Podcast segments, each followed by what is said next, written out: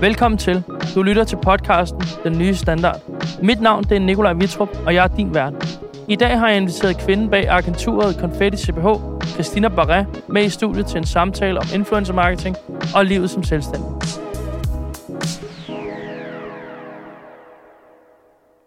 Velkommen til, Christina. Tak. I dag er det jo dig, der har røget den varme stol i uh, den nye standard. Og hvor har jeg glædet mig. Jeg har også glædet mig. Fantastisk. Christina, hver gang vi øh, inviterer en gæst ind, så har vi jo reelt set en grund til, at vi har inviteret øh, en gæst ind til, til det, vi kalder den nye standard. Der er jo ligesom, der skal være, noget lidt mere kød på, i stedet for, at vi bare synes, du er en sød person, eller du kan noget fremragende. Der skal ligesom også være en grund til, at du er med til at trendsætte et eller andet i fremtiden. Så nu læser jeg lige noget op på vores content brief, og så må du gerne rette mig efterfølgende, hvis du synes, det er måske enten for højt, for lavt eller forkert. Spændende. Det er okay. Christina er med til at sætte nye standarder inden for, inf- standarder inden for influencer marketing, og det gør hun gennem sit agentur Confetti CPH. Her formår du hver eneste dag at sætte en dagsorden inden for en relativt ny branche, der hedder influencer marketing. Nu er det jo så en relativt kort intro. Så kan du få lov til selv at lægge ord på efterfølgende. Hvad er du, hvad er du ud over det? Altså, det var en god intro, tak for den. Det synes jeg øh, passer rigtig godt. Jeg ved ikke, hvad jeg ellers skal lige putte på. Altså sådan, på det arbejdsmæssige. Altså, øh, jeg synes, det er ramt meget godt. Fantastisk. Og hvordan er du, øh, du, du arbejder, nu kender vi jo hinanden fra, øh, fra, fra relativt mange år efterhånden, og vi har, vi har fulgt hinandens iværksætterrejse på, hvor, hvor vi startede, og hvor vi er på vej henad. Øh, nu kender jeg dig jo rigtig godt for hårdt arbejde, for flid og for at blive ved med at kæmpe, selvom det er enormt hårdt. Kan du ikke prøve at sætte et par ord på, hvordan du er iværksætter? Jamen, øh, åh, hvordan er man? Jeg hader jo også lidt det der ord iværksætter. Så jeg kan faktisk, jeg kan, ja, jeg kan bedre lide at kalde mig selvstændig erhvervsdrivende. Det er du vel også der, efterhånden. Efterhånden har du ja, en stor nok butik til at kalde det. Ej, øh, jamen, jeg, jeg synes egentlig, at jeg er en, øh, en hm, ung iværksætter. Man er stadig ung, når man er snart 32, ikke? Så ja. det... Øh, og så synes jeg, at jeg er øh, gennemsigtig i min måde at drive forretning på. Jeg synes, vi, jeg prøver at bestræbe mig på at drive en forretning, som har god energi, flat hierarki, glade medarbejdere, øh, og sådan prøve at være nysgerrig på min branche, og ja, spille med åbne kort og være reel i alt, hvad jeg laver, både om det er i relationer til samarbejdspartnere eller klienter eller ansatte. Fedt. Så jeg tror, jeg er en, øh, jeg prøver at være en meget sådan tilbagelænet, afslappet øh, type i forhold til at drive forretning. Fedt. Jeg føler jo egentlig lidt stadig, det er noget, jeg leger. Jeg, jeg har ikke sådan helt forstået, det er mit arbejde. Jeg venter lidt på, at der er nogen, der vækker mig og siger, Nå, nu skal du tilbage øh, på kontoret herover i dit gamle job. Eller skal du møde klokken 8 i morgen. Jeg har ikke helt forstået det rigtigt. Jeg føler jo ikke, det er et ægte arbejde. Fedt. Og det er jo, sådan, det, er jo det, ja. det der med passion, jo. det er jo det, der gør. Det er jo det. Fantastisk. Og, og for mig har jeg jo siddet og fulgt med. Jeg kan jo følge med både på, øh, når vi, når vi ser hinanden øh, uden for kontor, men jeg kan også se, øh, når du kører dine stories op, og når du kører dit privatliv. Altså, det, det en af de ting, der slår mig som, som, hvad skal man sige, en af de ting, der virkelig er en nøglesten ved dig, det er, at sådan som du er på dine stories, det er sådan, du er i virkeligheden. det er altså, så glad for, du siger. Der er ikke nogen facade på, der Nej. er ikke noget, du ved, du er bare altid glad, udadvendt og ekstremt højt humør. Og, og når man ved, og jeg ved jo godt, hvor meget der både har været godt og skidt i den forretning også, fordi det er der i alle værksættereventyr, eller selvstændige eventyr. øhm, og, og selv med det holder du et smil på, altid. Ja. Jeg tror, jeg er sådan en øhm, type, hvor at øh, bæret er altid halvt fyldt frem for halvt tomt. Og det er meget sådan den måde, jeg lever mit liv på. Så og jeg har også masser af mennesker, der har pointeret ofte, øh, øh, ofte sådan lidt bag min ryg, at det må være en facade, fordi så glad er der ingen, der er. Altså så meget energi er der ikke nogen, der har, eller sådan, så nemt kan livet bare ikke være, og det, og det kan, er det jo heller ikke. Jeg kan skrive på det. Ja, men, men jeg tror bare, at ja, jeg er bare lidt sådan en happy camper. Jeg, mm. jeg er bare i godt humør, og der er ikke noget, der er så skidt, det ikke er godt for noget, og det Klar. er både min personlige tilgang til livet, men det er også min tilgang i min forretning, at øh, hvis der er et bump på vejen, eller hvis der sker noget uforudset, som vi jo lige har set med corona for eksempel, mm. som har været en udfordring for alle på hver sin måde, altså så, du ved, det er jo bare ikke så skidt, at det kan godt for noget, og man skal nok komme videre. Altså, der er ikke nogen, der er døde, der er ikke nogen, der øh, skal i fængsel. Altså, du ved, så, så længe det ikke er noget med det, så skal Præcis. det sgu nok gå det hele. Enig. Og jeg tror også bare, at jeg er sådan afslappet omkring det, fordi worst case scenario, hvis alt går galt, og jeg er nødt til at lukke lortet, så kan jeg altid finde mig et andet arbejde i morgen. Altså, det er ikke fordi, jeg skal gå fra hus og hjem.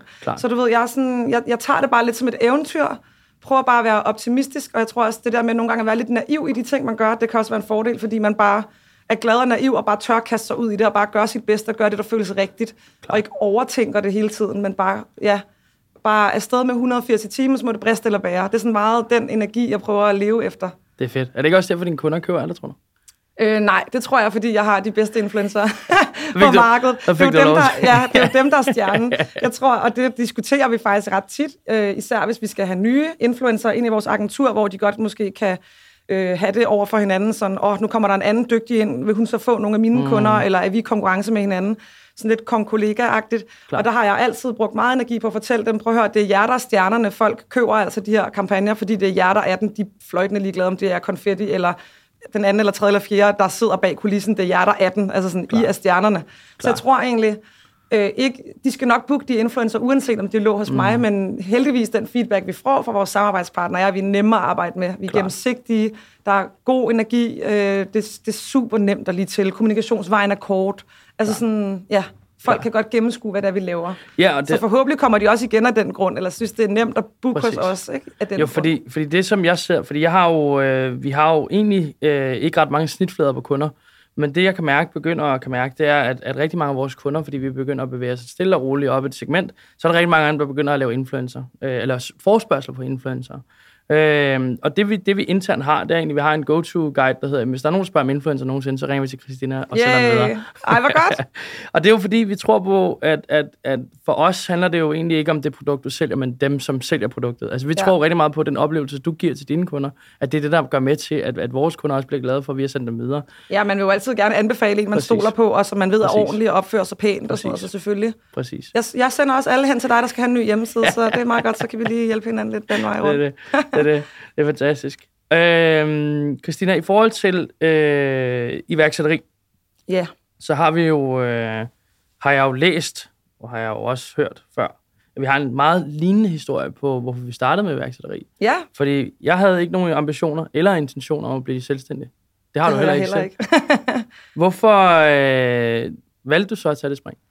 Det var jo egentlig lidt et tilfælde, fordi jeg øh, er jo bare sådan en øh, arbejdspige. Jeg kan godt lide at arbejde, og mm. har, er rigtig dårlig til at gå i skole, så jeg har jo ikke uddannet mig. Jeg har bare arbejdet, siden jeg gik ud af gymnasiet. Jeg har egentlig været sindssygt glad for at være lønmodtager altid, og bare elsker bare alt, hvad der hedder kollegaer og fredagsbar, pensionsordning og frokost. Og, altså, jeg synes, det der lønmodtagerliv med kollegaer og være i, nogle, en, i en corporate virksomhed er totalt fedt. Mm. Så jeg troede egentlig bare, at jeg skulle arbejde mig opad, og så må jeg se, hvor jeg ligesom ender.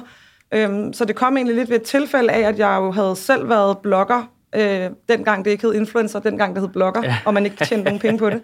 Øh, der var jeg det. Så jeg var ligesom, havde ben inde i hele den kreative verden omkring blogger og influencer, kendte en masse mennesker der. Og så havde jeg jo siddet i fire år hos øh, Bloggers Delight, og siddet og arbejdet med, som jeg gør nu, lidt bag kulissen, så jeg havde ligesom et ben i begge lejre, og det tror jeg bare gav rigtig gode forudsætninger for øh, at, at skabe den virksomhed, jeg har, eller driver i dag. Og så kom det jo lidt, det kom så jo lidt af, at min daværende chef og jeg lidt ville to forskellige ting. Mm. Fordi jeg kunne se, øh, at der var en tendens til, at de her blogger, nogle af de her blogger nu var blevet så store, at de var begyndt at blive influencer. Altså de øh, bredte sig ligesom ud over flere forskellige platforme. Så nu sad de ikke bare blogget, de havde også en Instagram og en YouTube og lavede podcast og skrev bøger og holdt foredrag og var Klar. i tv-programmer. Så det blev ligesom ret omfattende, og nogle af dem blev sådan, blev deres brand, deres brands voksede virkelig sådan øh, markant på kort tid. Ja. Og når du når den størrelse, så har du brug for en agent. Og der kunne jeg se et hul i markedet. Jeg kan se, at der, der er behov for nogle andre typer virksomheder. Der var allerede nogle typer virksomheder på daværende tidspunkt, der begyndte at pible frem, som arbejdede med det her på sådan en mere agent-manager-agtig måde. Og det kan jeg bare huske, at jeg synes var sindssygt spændende øh, og mega fedt, og jeg kunne godt lide ideen om at sidde og dykke ned i nogle få virkelig dygtige store kanoner, og virkelig bare gøre noget for dem, frem for at sidde med sådan en kæmpe kontaktflade, som jeg gjorde i mit gamle job, hvor vi havde måske 300 bloggere af alle størrelser og, og, og former.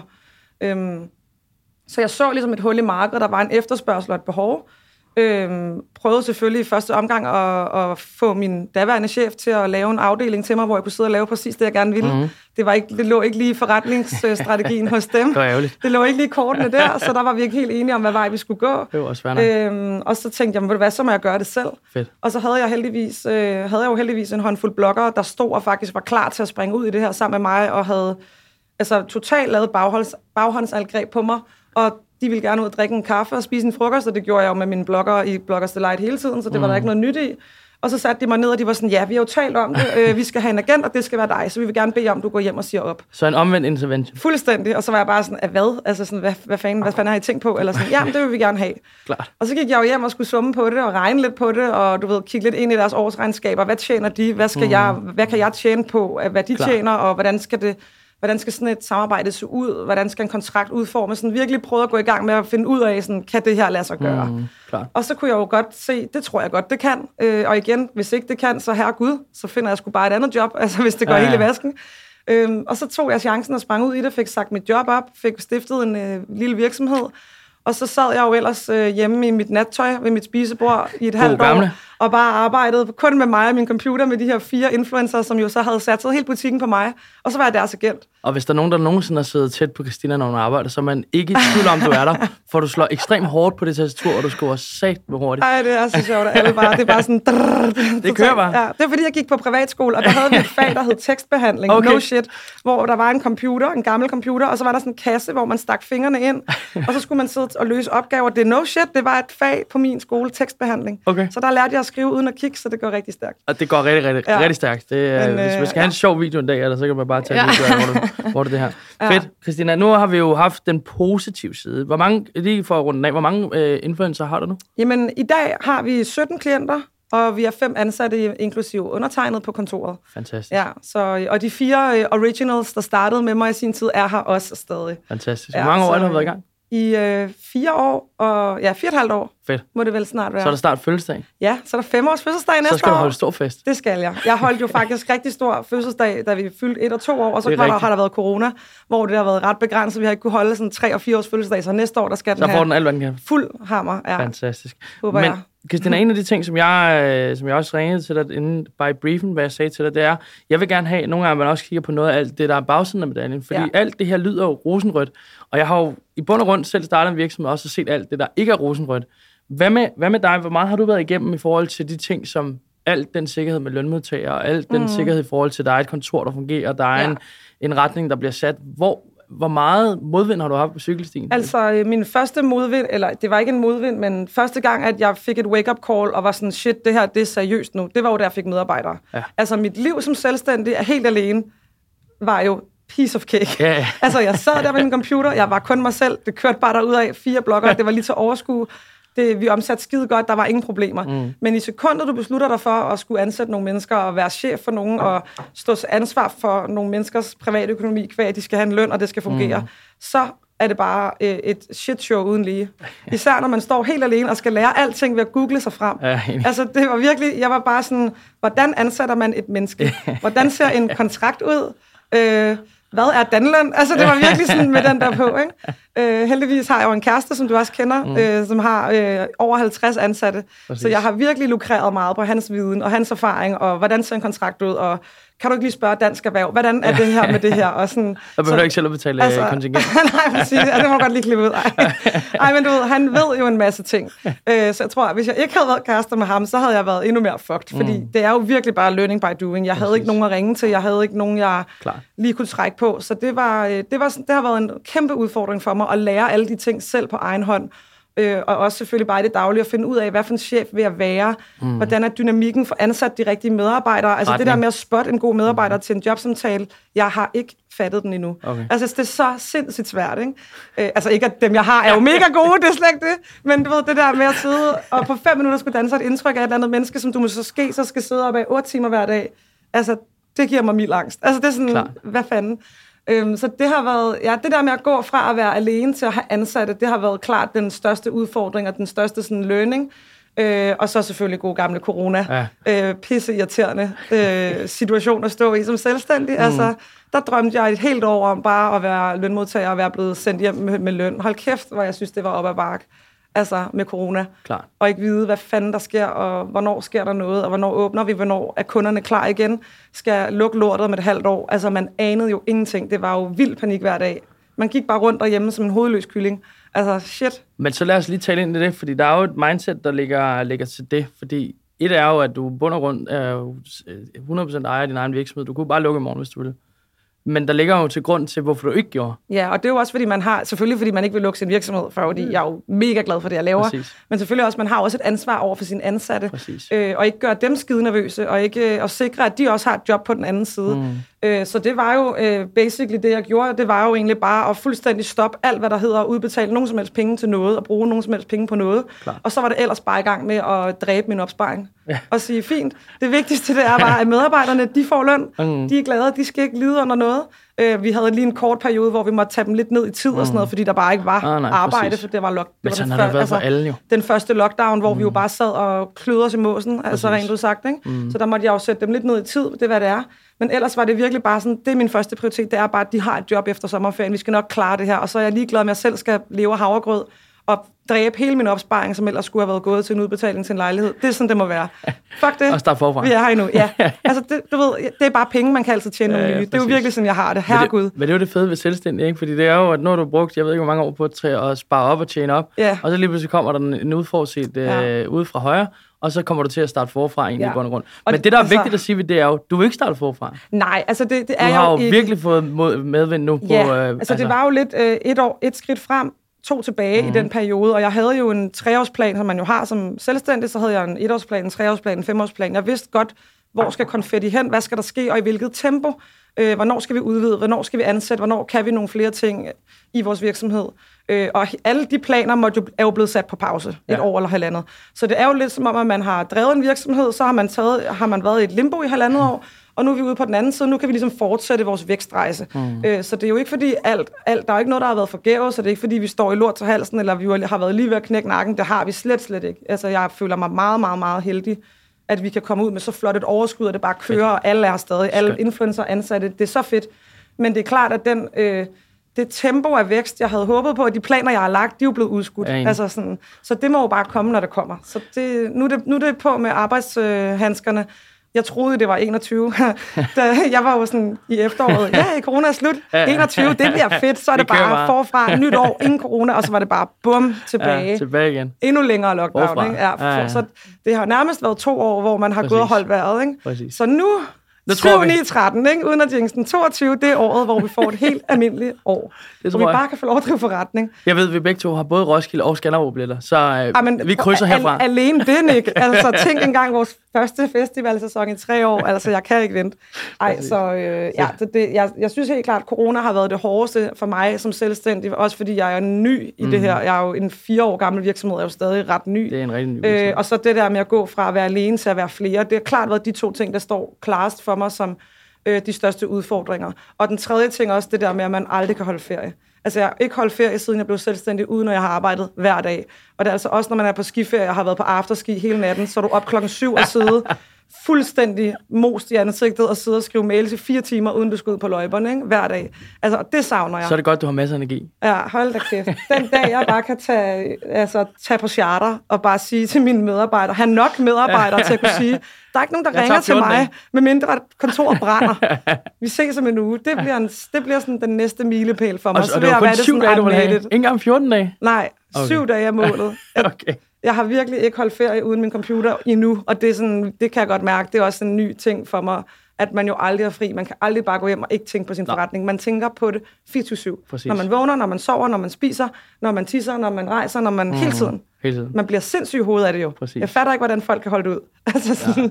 Og, det, og det er jo igen, det er jo, altså, jeg, jeg fik, da jeg var øh, helt ny øh, iværksætter, kan jeg huske, den jeg fik allerflest gange at vide, det var den her med, man skal altid huske på, at iværksætteri er ikke en sprint, det er et maraton. Og det, det maraton ja. bliver bare ved med at blive hårdere, og så kommer der lige pludselig øh, ting, man skal hoppe over. Der er øh, lige pludselig får du kilo, øh, du skal bære med på. Altså, det bliver bare hårdere og hårdere at være iværksætter. Ja. Indtil tror jeg, vi er, jo, vi er jo begyndt at ramme det relativt meget på Nu har jeg fået nogle sindssygt dygtige ledere under mig, og det ja. har virkelig frigjort ekstremt ja, mængder energi og tid.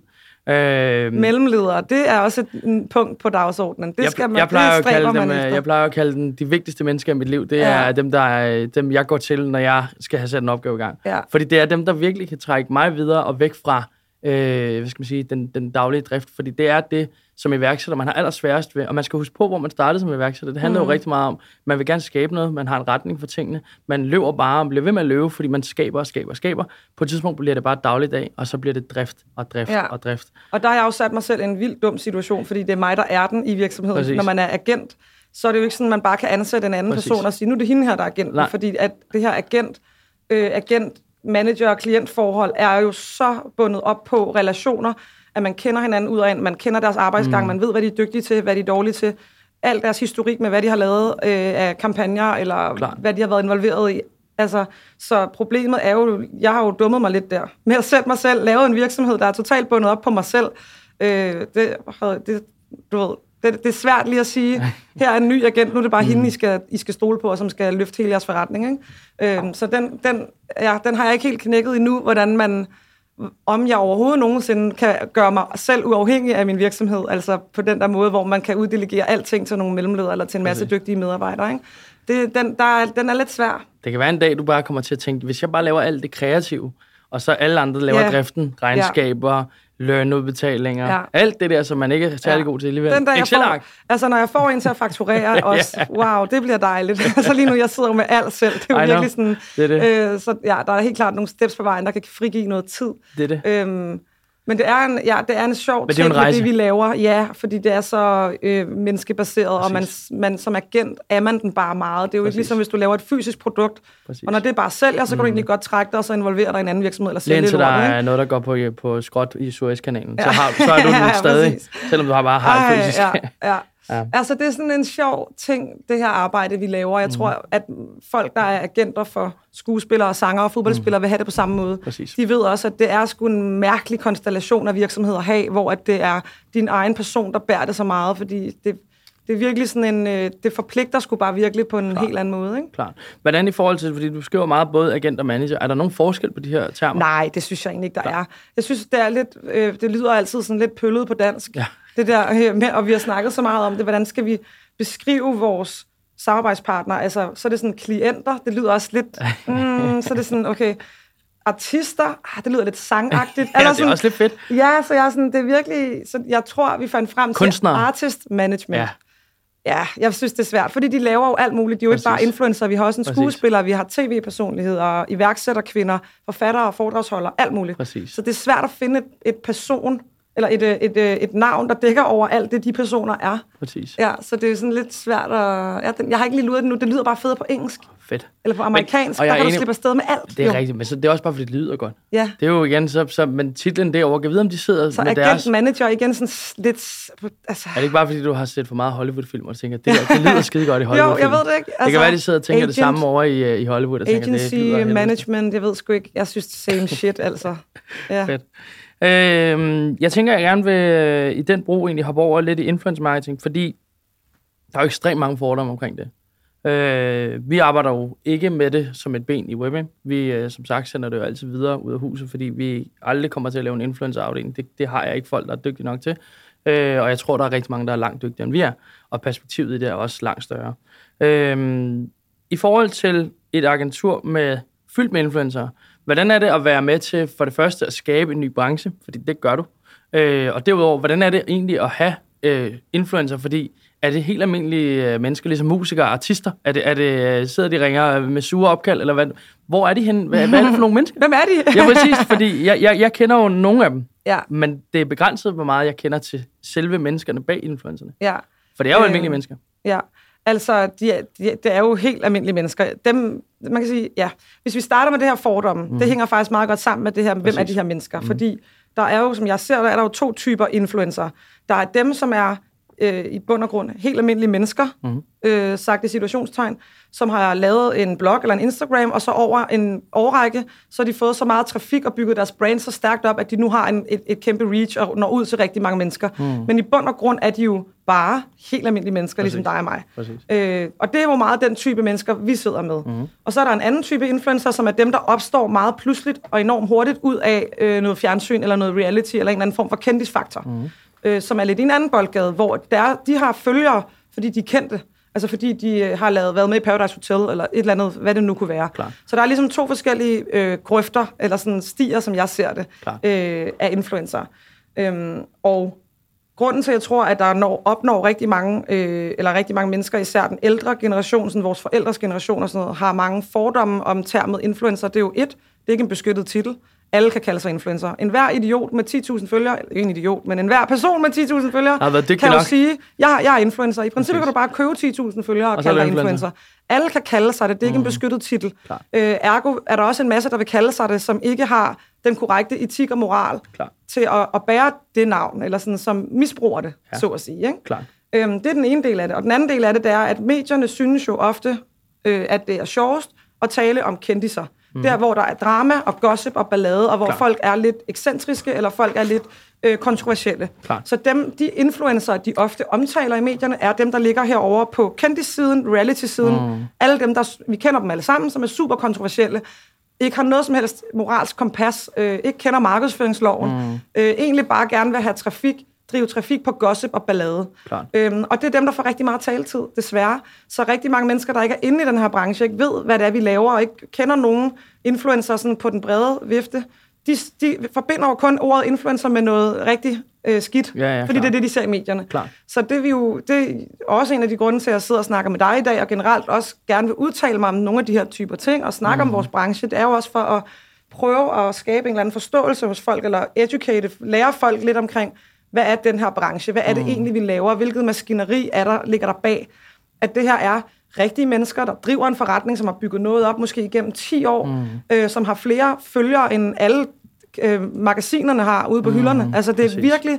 Øh, det er et nyt ben i medielandskabet. Mm, og det er seriøst, og det er sådan, folk arbejder med det seriøst. Hvordan har det bevæget sig under corona? Har det, har det, har det rykket sig længere frem? Altså, er det blevet mere anerkendt på corona? Fordi det har jo været, folk har jo været hjemme jo.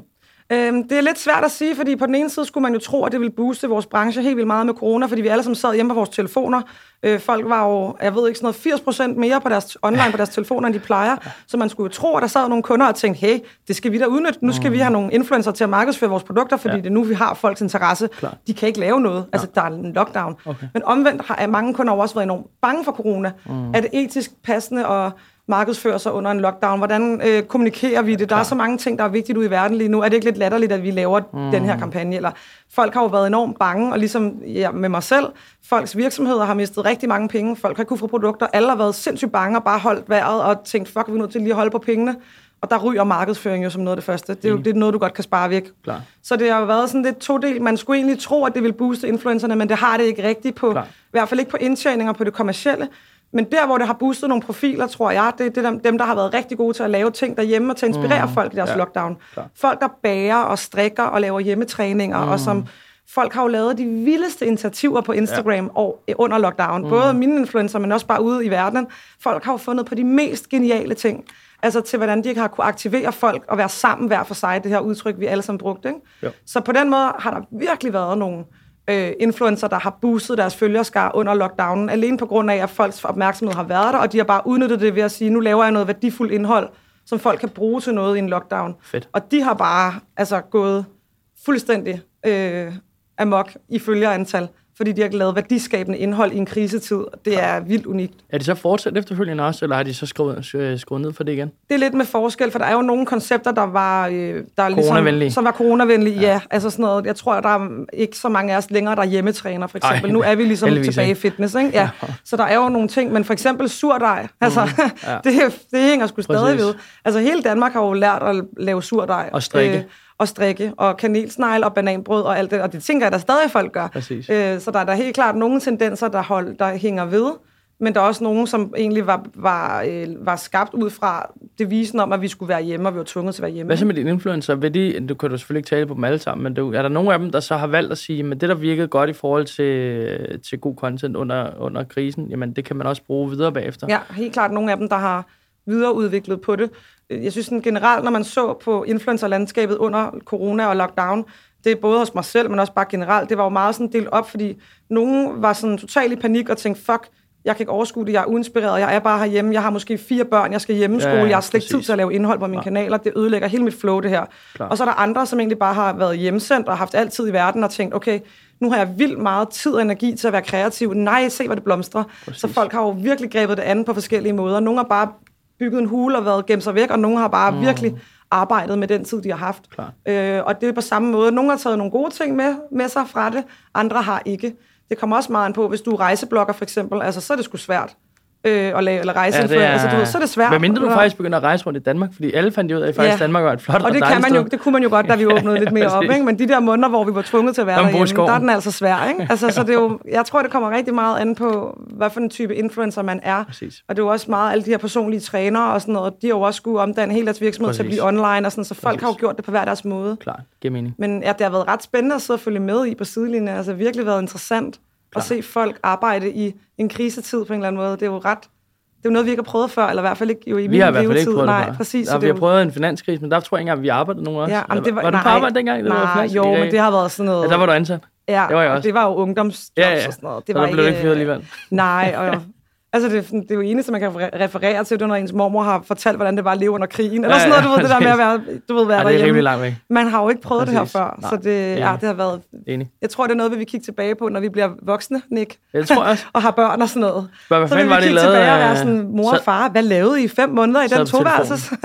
sad på Instagram. Ja, så var Instagram. Spillede Crash Der kom det der, der hed øh, TikTok. Det blev vildt stort. Ja, præcis. Ja, præcis. Det er en af de ting, som, som når jeg hører øh, beskrivelsen omkring influencer, så er en af de ting, som, som jeg tænker rigtig meget, øh, og jeg har jo også marketingskasket på hver eneste dag, så jeg hører det jo også i forhold til termer af, hvad vi selv bruger. Men er personlig branding en vigtig del, eller er det en, i bund og grund ikke vigtigt for en influencer? Sindssygt vigtigt. Okay. De er jo deres eget personlige brand. Det er det, de lever af. Det er at være sig selv. Mm. Øh, I hvert fald. Nu kan jeg jo kun tale for dem, jeg repræsenterer, som alle sammen Klar. lever af at være sig selv. Ja. Øh, og der er øh, det personlige brand jo alt. Mm. Og det er jo den her kompetencekuffert, som jeg plejer at sige, eller den paraply, du har med ting, du er dygtig til.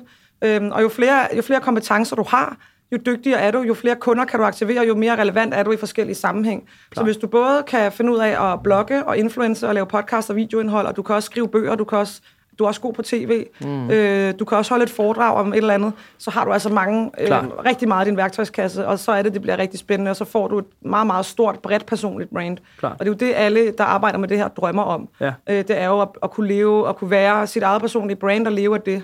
Er der, er der på et tidspunkt, hvor der kommer et max for, hvor mange influencer der kan være, eller tror du bare, det bliver igen en niche, og så... Den, Jeg tror ikke, der kommer et max, men jeg tror bare, jo flere der kommer, så vil der, være, vil der blive dannet en helt naturlig kløft mellem nogle typer influencer er på den her måde, nogle mm. er på den anden måde. Der vil ligesom blive dannet nogle forskellige lejre.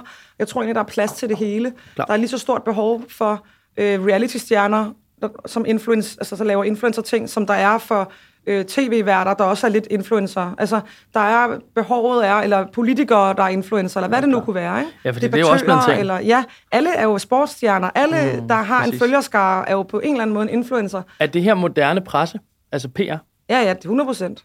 Det er det. Det er det helt sikkert. Så det som, hvis man skal tage til den lidt ældre generation, så siger alt det, uh, Simon Spies og alt det, man gjorde, når de gik i Ekstrabladet, det her det er bare en moderne måde at fortælle ja, altså på en den mere... måde, jeg prøver at forklare sådan, min fars generation på det, det er jo meget at sige, godt far, når, når du ser reklamer, mm-hmm. så ser du det på fjernsynet, Ja. du ser det på en, ude på et busstopsted, Ja. du hører det i radioen, du åbner en avis, og så er der en annonce. Ja. Så er der en, en ny ting, det er mennesker, der Mhm. laver reklame, hvor de er sig selv. Eller sådan, du ved, når jeg skal prøve virkelig at forklare det sådan Mhm. på en nisse måde. Ikke? øh, så det, er, det, det, det, det jo er, er jo bare et nyt ben i medielandskabet. Det er en ny måde at markedsføre sig på. Det er en ny kommunikationskanal, som Klart. ikke eksisterede for 10 år siden. Og hvornår er den ikke ny mere? Ja, det er et godt spørgsmål. Hvad føler du?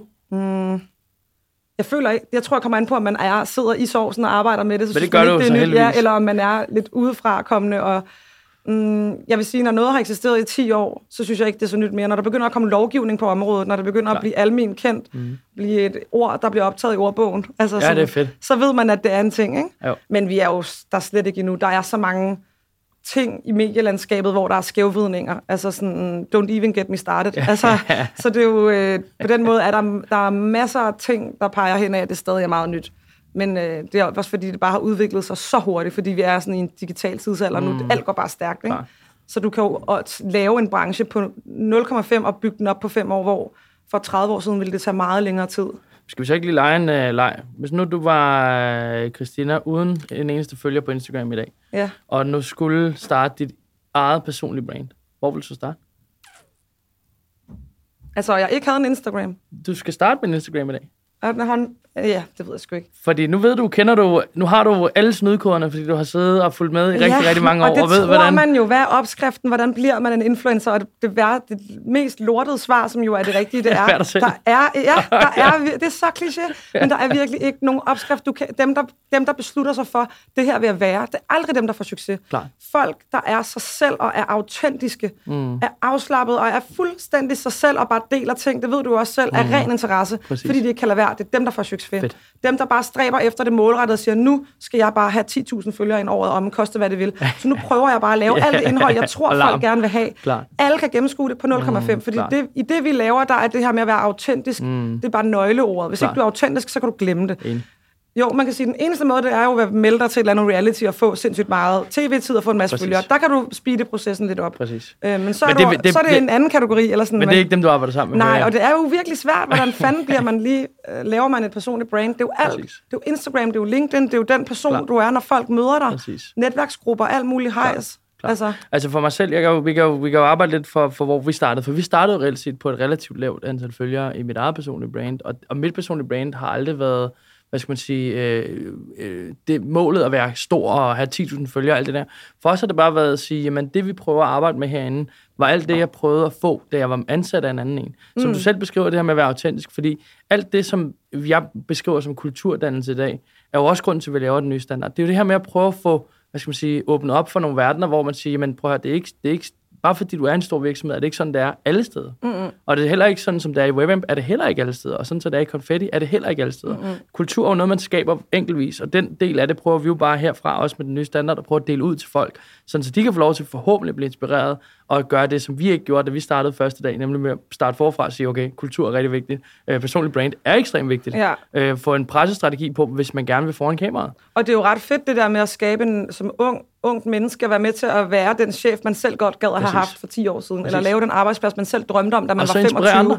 Altså, det er jo sindssygt fedt at få lov Præcis. til det, men det er jo også et virkelig stort ansvar og Præcis. en øh, kæmpe altså, læringsproces, ikke? Præcis. Og Men, man ved jo øh, ikke svarene. Det er jo det, der er det spændende. nej, det er også man det nogle gange. det. Man finder ud af rigtig meget, Ja. at der er rigtig mange, der tror, fordi man har været rigtig god længe, så tror ja. de, at hver gang du får et stillet spørgsmål, så kan du svare med det samme. Mm. Sådan hænger det bare ikke sammen. Men jeg tror også, det er meget... Jeg har jo ikke så meget... Jeg, jeg går ikke så meget op i mit eget brand på Klar. den måde. Klar. Jeg går op i, at Confetti har et godt ry, og at folk ved, at vi er dygtige og seje og professionelle og gennemsigtige, mm. og at mine medarbejdere er et godt sted, og at de forhåbentlig øh, når folk, deres veninder spørger, hvordan går det på dit arbejde, at de siger, det går pissefedt, min mm. chef er for nice, vi hygger os helt vildt. Det er jo det, jeg bare drømmer om. Ikke? Øhm, men når det er sagt, mit eget personlige brand er jo ikke noget, jeg sådan går og tænker, altså det ved du jo, jeg har jo knap nok, altså jeg er jo på min LinkedIn en gang om året, jeg er jo sådan en nørd, hvad Det det, der angår. Ja, og der er jo rigtig mange iværksættertyper, som dyrker det der iværksætteri Præcis. meget mere, som I også gør her med Præcis. WebAmp, med netværksgrupper og alle mulige Præcis. initiativer og bruge mediestrategier til at fremhæve jeres virksomhed. Jeg er jo en, altså en noob med det der. Jeg er jo bare seriøst glad, Christina, i en eller anden lille enkeltmandsvirksomhed, der bare synes, det er noget, vi leger, og nu går det tilfældigvis rigtig godt. Jeg er jo sådan inde i sådan en lille lyserød altså sådan verden af, mm. at det bare er, hvilket også tror jeg er charmerende, eller sådan, det gør også, at vi har det rigtig fedt, og det kører rigtig godt, men sådan, nogle gange gad jeg også godt, der var en voksen, der lige sagde, nå, nu skal du høre, det her er LinkedIn, og sådan her bruger du det. Det er vigtigt, at du deler ting, I laver mm. i Confetti på din LinkedIn, så folk kan se, hvad I, altså du ved, jeg tror bare, jeg er så fokuseret på, at det er influen- influencerne, der er stjernerne, det er dem, der er det. Og vi skal bare være, sidde der og være bag kulissen og være hjulene, der kører rundt. Jeg giver dem alt shinet, så jeg er meget sådan ydmyg med det der, og nogle gange også, tror jeg, lidt naiv. Jeg tror godt, at jeg kunne udnytte lidt mere, at Confetti er en sej virksomhed, mm. fordi det er vi. Men jeg udnytter det jo slet ikke. Altså, jeg bruger jo ingen energi eller penge eller tid på vores personlige brand overhovedet. Og min egen Instagram er privat. Altså, mm. du ved, det er sådan... Ja, det er lidt dumt. Eller sådan, det er Jeg lidt, tror, jeg tror ikke, det er dumt, for jeg men tror så kan man faktisk, jo du har lære noget godt... nyt, ikke? Det, Jeg kan, tror- det er år fem, Nick. Så begynder vi på det der. det begynder vi ikke? næste år. Ja. Jeg, tror, jeg tror igen lidt ligesom, øh, hvis man skal starte som influencer, så tror jeg, du er samme sted med, hvis du skal starte med LinkedIn-strategi og pressestrategi. Du kan komme i alle medier, fordi du har, du har gjort det skide godt. Du Ja. ja. har rigtig mange ting, der fungerer for dig, og du kigger på verden anderledes end rigtig mange mennesker. Det er også ja, derfor. Det, vi går meget efter det der, what you see is what you get. Mm, og det er virkelig præcis. sådan, jeg prøver at være både personligt og i min virksomhed. Der, er- altså, sådan som folk tror, konfetti er, eller ser os på kontoret, hvis vi laver stories, når vi er ude og hygge os, eller det, den måde, vi er kollegaer på, eller den måde, bloggerne eller influencerne og jeg arbejder sammen på, det er virkelig sådan, det er. Mm. Altså, der er ikke, der er ikke nogen øh, skjulte gebyrer, havde jeg nær sagt. Eller sådan, du ved, det er virkelig bare så gennemsigtigt, det vi Skønt. laver. Det var også været dejligt at arbejde med hver dag. Ja, det er virkelig befriende. Fedt. Det er jo bare nemt. Christina, en af de ting, som jeg, som jeg selv altid bliver mødt med, øh, nu stiller jeg dig et spørgsmål direkte. Talent eller hårdt arbejde? Hvad er det, der er for dig her? Hårdt arbejde. Nej, det ved jeg ikke. Jeg tror, det er hårdt arbejde. Og så vil jeg... Og så talent, selvfølgelig har du også det, men Ja. hårdt arbejde. Jeg, har, jeg, jeg kan huske, jeg sad og snakkede med en fodboldtræner engang. Han sagde til mig, Nicolaj, jeg har siddet og arbejdet med nogle af de dygtigste folk. De har virkelig meget talent, når de er unge. Men hvis først på et eller andet punkt, de ikke gider arbejde for det, så falder talentet igennem. Ja. Så derfor er hårdt arbejde altid det vigtigste, fordi talentet er der masser, der har. Der er rigtig få, der gider at gå den ekstra mil for Ja. noget. Jeg tror hårdt arbejde, men også rigtig meget det der sådan optimisme. Mm. Altså det der med bare at... Bliv ved. Ja, bliv ved, tro på dig selv. Du har selvkanin. Hyg dig med det. Ja, put nye batterier i hver morgen. altså bare sådan afsted med dig. Det er rigtig meget sådan, også lidt den vibe, jeg tror. Klart. Fordi det hører også sammen med hårdt arbejde. Ja, det gør det rigtig meget. Christina, øh, nu snakker du lidt om, for, for lidt tid siden sagde du lidt omkring øh, gode influencer. Kan du prøve at lave nogle korte sætninger på, hvad en god influencer er? Ja. Øh, en god influencer er en person, der laver værdibaseret indhold af høj kvalitet, og som er autentisk, og som har en, øh, en skarp målgruppe i sin følgerskar. Det handler ikke om, hvor mange følgere du har, det handler om at have de rigtige følgere. Klar. Jeg vil hellere have 10.000 følgere, som er samme alder som mig, samme målgruppe, som bare, hvor vi nærmest er online-veninder. Vi mm. stoler på hinanden, vi kan tale sammen, vi kan have dialog på DM, vi kender hinanden, vi sådan, fuck, det er bare ligesom at have 10.000 online-veninder, jeg kan spejle mig i, hvor er det fedt. Det vil jeg hellere have en 100.000 i øst og vest, mm. i alle mulige aldersgrupper, og alle mulige køn, og alle mulige lande, og alle mulige flyvsk. Altså, så, så de rigtige følgere er meget vigtigere end antallet. Mm, fedt. Men også det der værdibaserede indhold, det tror jeg virkelig, der kommer mere af. Folk, øh, du kan ikke slippe afsted med mere og bare vise, at du drikker en latte og smører dig en ostemad. Folk vil have noget mening og holdning. Folk vil have noget indhold, de kan bruge til noget. Altså om det så er en opskrift, eller om det er en rejseguide, eller om det er din holdning til delt barsel, eller øh, at du hjælper Røde Kors med at samle penge ind. Altså folk vil have noget værdi fra dig. Klar. Der er virkelig høje krav til, hvad en influencer skal kunne, og hvordan de skal agere, og hvad for et socialt ansvar de skal tage. Altså det er jo det er virkelig sådan kommet op på sådan et niveau, altså ligesom med politikere, hvor du skal fandme tænke dig om, hvordan du er, og hvad du gør, og hvad du siger, og hvad du mener, fordi du bliver målt og vejet med alt, og du skal stå til ansvar for alt, og folk forventer, du er et forbillede. Mm. Øhm, så de influencer, jeg tror, eller jeg synes er de dygtigste, det er dem, der er også sådan er modne og autentiske og tør have en mening, gør en forskel, bruger deres stemme til noget relevant, laver Fedt. værdibaseret indhold. Fedt. Altså sådan, og som har de rigtige følgere. Ikke alt muligt. Øh, du Nej, ved, klar. ja, følgere, der ikke interesserer sig for dig. Altså følgerne skal være engageret i dig. Så går det rigtig godt. Er det noget, I måler på, når I uh, laver salg til kunder? Ja, ja, det kigger vi rigtig meget på. Kigger rigtig meget på Er det. det det, der hedder engagement? Øh, ja, blandt andet. Okay. Ja, engagement og reach. Ikke? Øh, kigger på, hvor bor de, hvor gamle er de, hvad for noget typer indhold reagerer de på, hvorfor gør de det, hvor lang tid bruger de på det specifikke indhold. Vi har jo en skøn samarbejdspartner, der hedder Wumio, som jo hele vores branche bruger, som heldigvis kan give os alt det data. Med Så data er begyndt at blive rigtig meget implementeret? Ja, ja, ja, det har det været i lang tid. Fedt, det, fordi det er data er en kæmpe del af det. det Og det er jo det, der kommer altså... til at ændre branchen, fordi det er jo det, der kommer til at ændre forholdningen til branchen. I hvert fald Ja. det her med, jamen, hvis der er data på tingene, jamen, Ja. så er det svært at sige, at det ikke virker. Og der er jo sindssygt meget data på netop den her måde at markedsføre sig på, hvilket jeg jo synes er rigtig sjovt, at folk stadig ikke ved. Altså sådan, at øh, når du køber et magasin, en annonce i et magasin, jamen øh, så kan det godt være, at det bliver printet i 30.000 oplæg, men hvor mange af de oplæg bliver rent faktisk solgt, hvor mange ligger bare hos tandlægen i vælteværelset, ikke? hvor mange læser Klart. det faktisk, eller bladrer man bare Klart. forbi. Og det samme med tv-reklamer, jamen når, jeg, øh, når der er pause i Vild med Dans, hvordan ved de, om jeg sidder og ser reklamen, eller om jeg er ude at lave kaffe, eller om jeg sidder på Instagram eller ude at tisse. De kan jo ikke se mig inde i min stue, de ved ikke, om jeg ser det. Så Heldigvis. Ja, heldigvis. GDPR. så det er jo bare ret sjovt, at man altså, i, øh, hvad kan man sige, gammel, traditionel markedsføring, nu vil jeg ikke kalde det gammeldags markedsføring, nu bliver jeg gør mig uvenner med alle, jeg kender, ikke? I traditionel markedsføring, Traditionelt. hvordan man jo egentlig i bund og grund kan måle sygt lidt. Mm. og i, hvor, i det, vi laver, der kan du måle alt. Altså, du ved, hvor lang tid de har siddet og gloet på indholdet, om de har klikket, om de har kommenteret, har de trykket på et link, hvor bor de, hvor gamle er de, øh, hvad for en køn har de. Du ved jo så meget om personerne, og du kan rapportere, altså afrapportere og dokumentere det hele. Så det, ja, det er bare ret...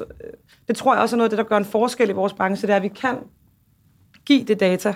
I gamle dage, der sagde man jo, øh, hvis man brugte en million kroner på marketing, så var der en halv million af dem, der virkede, og en, og en halv million, der ikke virkede. Ja, Man vidste bare ikke, hvad for en der var.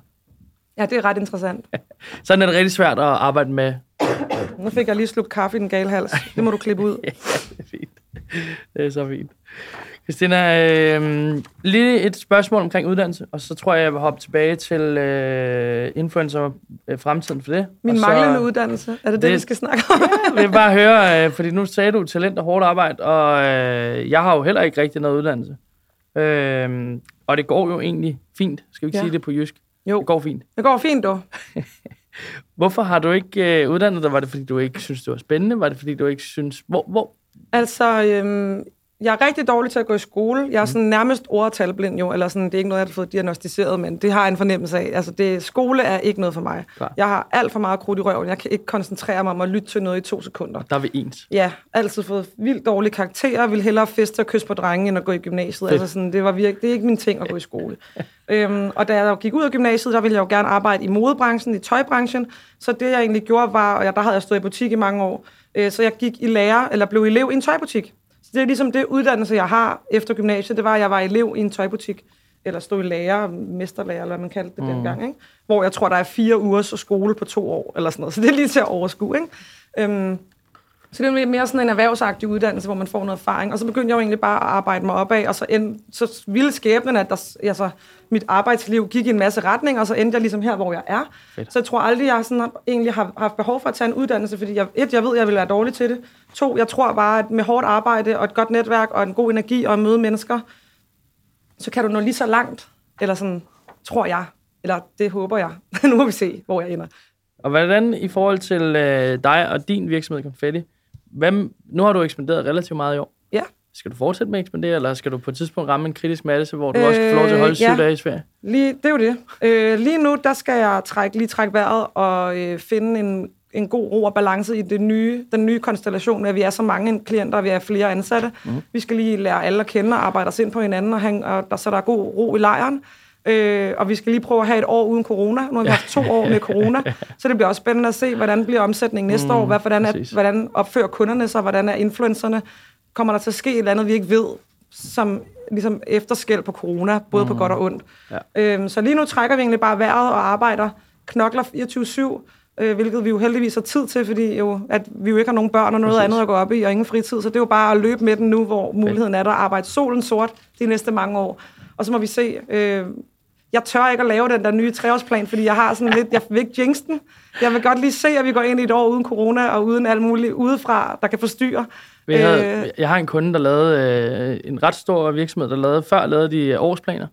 Så i starten af corona gik det ned til halvårsplaner, ja. så gik det ned til kvartalsplaner, og til sidst var det nede i øh, toårsplaner, for de ja. anede simpelthen ikke, hvad der skulle ske. Og det er jo det.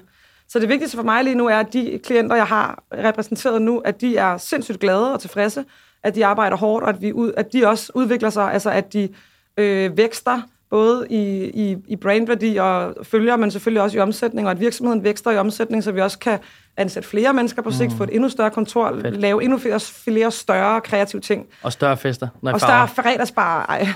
øhm, så, men det vigtigste i bund og grund vil jeg jo bare gerne have, at mine klienter er glade og tilfredse. Mm. De skal bare være de gladeste influencer i byen, så kan jeg ikke forlange mere. Altså, det er virkelig sådan det, der er nummer et, så Fedt. basalt er det. Fantastisk. Øh, så nu trækker vi vejret. Der er ikke udsigter til noget vækst, mere vækst i den her omgang. Øh, nu skal vi lige ind i det nye år. Fedt. Jeg synes, at 17 mennesker er en, et godt sted. Det er mange mennesker. Det er et godt sted. Det er, sådan, øh, det er fedt. Der er jo nogen, der kalder det en bolsjebutik. Jeg synes jo, det er mange mennesker. Ja. ja det er jo den der... Altså, mange af mine konkurrenter har jo 100, og 200, og 300, så vi er jo stadig en lille øh, spiller på markedet, hvad det Præcis. angår. Men vi har 17 meget store influenter, mm, og sådan, der har lavet det i sindssygt mange år, er meget på landkortet i Danmark. Så på den måde er det jo 17 øh, tidskrævende mennesker. Præcis. Så jeg synes, det er rigtig godt. Men øh, ja, nu må vi se. Man Fedt. ved jo aldrig, hvad der skal ske. Fedt. Christina, jeg har øh, hermed gået hele min rundown igennem, som jeg fik. Det var da godt. Har du noget, du synes, øh, vi mangler på falderæb? Nej, det tror jeg ikke. Jeg synes så... da bare, det har været hyggeligt at sludre. og så vil jeg bare i bedste natholdstil så vil jeg give dig en, øh, din egen, den nye standardkop. Yes. I indpakning. Ej, hvor godt. Værsgo. Ej. og tak for i dag, Christina. Ej, tak, Nick. Ja, tak for i dag. Det var en fornøjelse at være med. Jeg glæder mig til at, at lytte til det. ja. Tak. Hej. Hej.